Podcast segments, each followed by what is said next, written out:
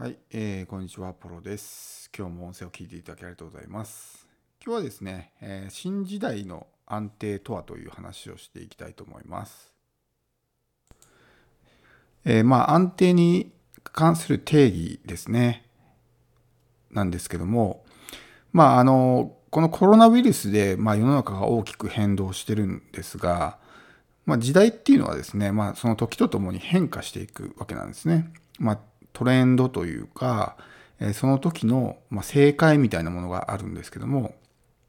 そういうですね、えーまあ、答えが、まあ、時代の流れとともに変化するんですよ。それに合わせて自分の価値観とか、えー方向性とかね、そういうものも変えていかないといけないんですけど、えーそのですね、まあ、安定の定義みたいなものも、え大きく変わってるんですよね。例えば、まあ、今から20年前とか、えーそういった時代はですね、安定イコール、まあ、あの、大企業に、大企業じゃなくてもいいですかね、正社員になって、まあ、定年まで働くみたいなね、価値観だったと思うんですよ。だからこそ、まあ、ほとんどの日本人はですね、こう、大学に進学して、まあ、どっかの会社に入ってっていうのを、まあ、その一つのですね、まあ、王道パターンとして歩んできたわけですけども、まあ、それはですね、当時の正解パターンというか、あの、一つのですね、まあ、あの成功の道みたいな、成功というかね、えーまあ、うん、あの、そこに従っておけば、まず、まあ、間違いはないかなっていう生き方だったんですけども、それはですね、もう今大きく変わりつつあって、特に、まあ、緩やかにというかね、普通は徐々に変わっていくものなんですが、えーまあ、コロナウイルスの影響で、まあ、一気にですね、それがもう、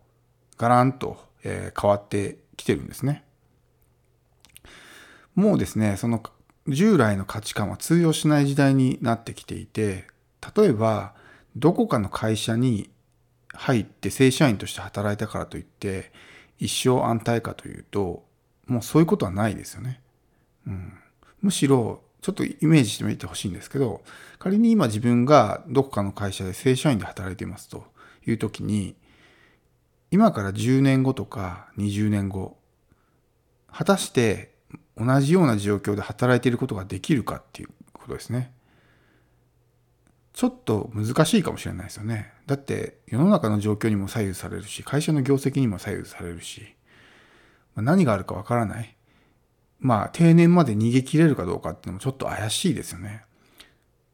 ということは、まあ、常にですね、そういうリスクに怯えながら、まあ、生きていく必要があるということなんですけども、今の時代はですね、この安定の概念が当時と全く違うんですよ。当時はどこかの会社に入って、まあ正社員として働いて、まあ定年までね、終身雇用で、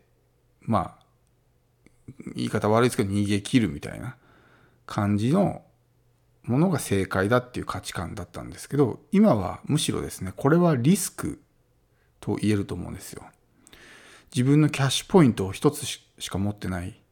会社っていう、えーまあ、の会社の給料ですね。会社の給料っていうキャッシュポイントしか持ってないと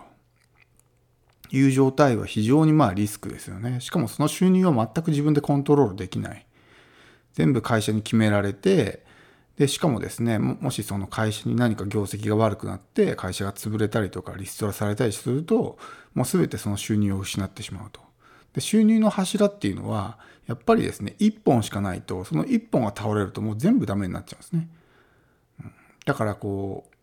う、まあそういうような形で何かね、職を失うようなことがあれば、一夜にして収入がゼロになってしまうわけですよ。だから、こう何か一つのですね、まあ、えー会社とか組織とか、そういうとこにこう自分の収入を全部ですね、依存してしまうっていうのは、これからの時代は非常に危険なんですよ。で、コロナウイルスでまあ世の中がね、大きく変わって、職を失った人も多いと思うんですよね。そういうま収入源を。ま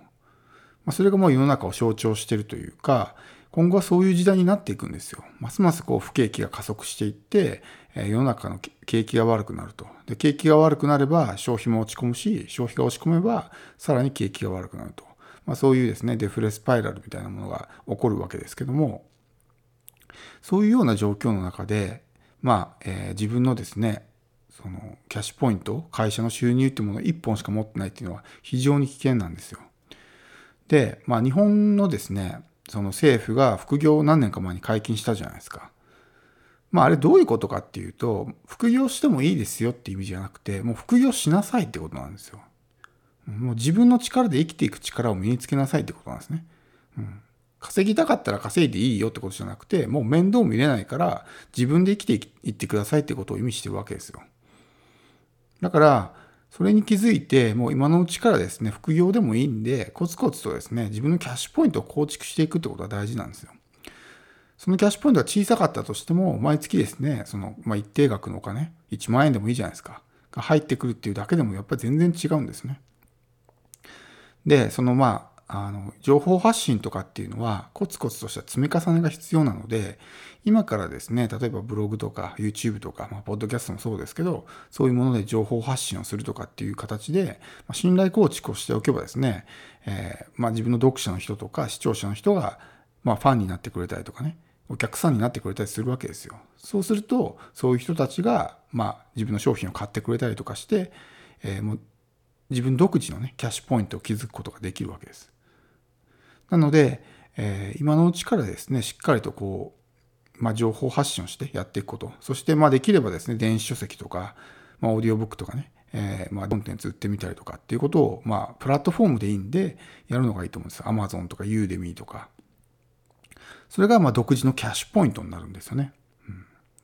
で、これからのですね、時代の安定の定義っていうのは何かっていうと、まあ、この独自のキャッシュポイントを持つっていうのはもちろんそうですし、それをさらに自動化して不労所得にするっていうことなんですよ。なぜ不労所得化する必要があるかっていうと、その、もちろん独自のキャッシュポイントを持つことも大事なんですが、例えば自分が働かないと収入が発生しないタイプのキャッシュポイントだった場合どうなるか。例えばコンサルタントとかコーチとか、まあ、そういうあと施術系ですね、うん、セッションとかをして、まあ、お金をもらうタイプの仕事をやってる人の場合万が一自分が体調を崩してしまったりとかあるいは何かね事故に遭ったりとかしてもう体が動けなくなってしまったりとかっていう状態になるとこれもまたですね、えー、まあ、収入を失うっていうことになってしまうわけですよ。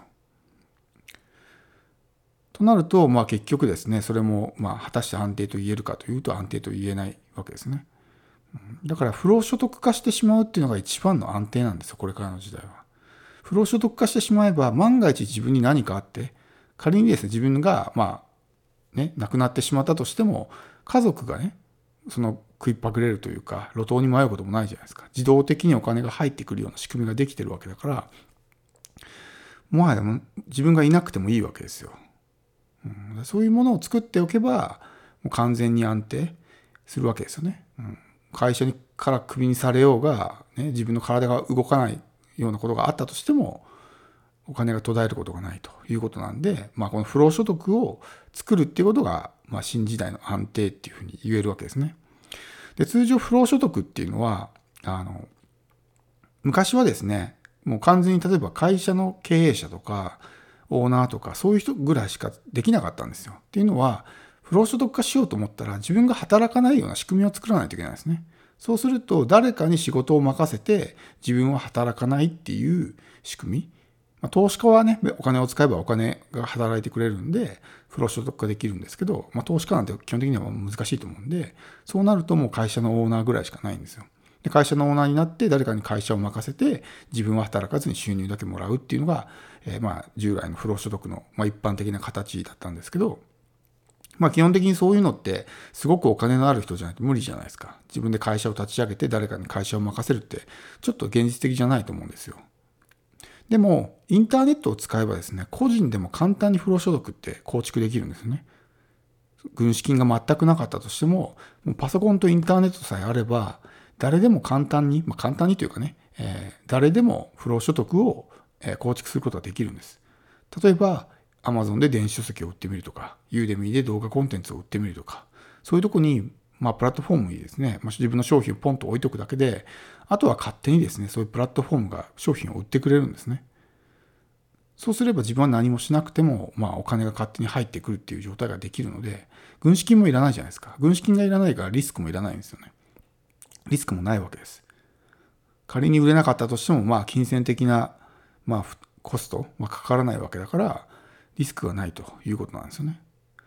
だから、いかにそういうものを作っておくかってことが、まあ、今後の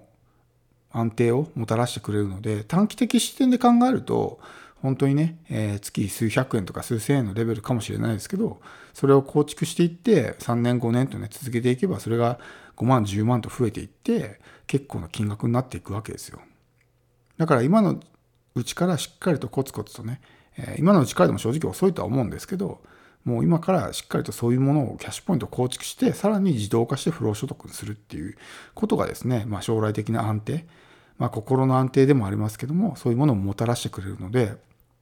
もう完全に、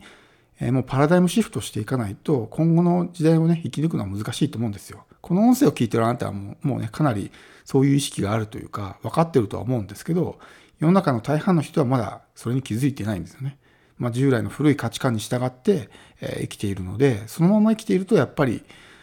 まあ、このままね、5年後、10年後になった時に、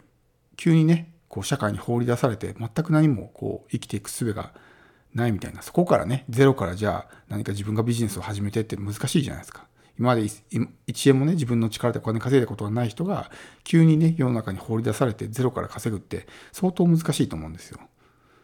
そうならないためにも今のうちからしっかりとですね、もう小さくてもいいから、えー、まあ、キャッシュポイントを作ると。そして、えー、情報発信をして信頼構築をしておくってことがすごく大事になってくるので、まあ、ぜひですね、こう、コツコツと、え情報発信を続けていってほしいと思います。えー、今日はですね、以上になります。最後まで聞いていただきありがとうございます。